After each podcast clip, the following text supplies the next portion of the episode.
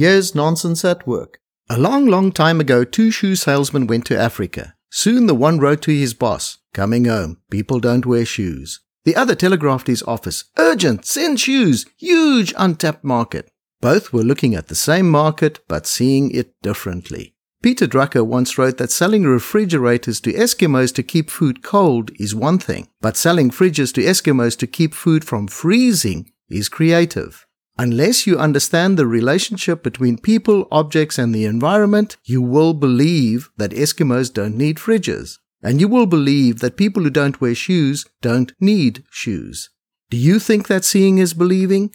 Don't. Scientific evidence shows that if you believe something, chances are you will see it. No doubt, seeing differently creates insight, but you won't see differently unless you first open your mind to different ways of believing. I'm James McIntosh at nonsenseatwork.com.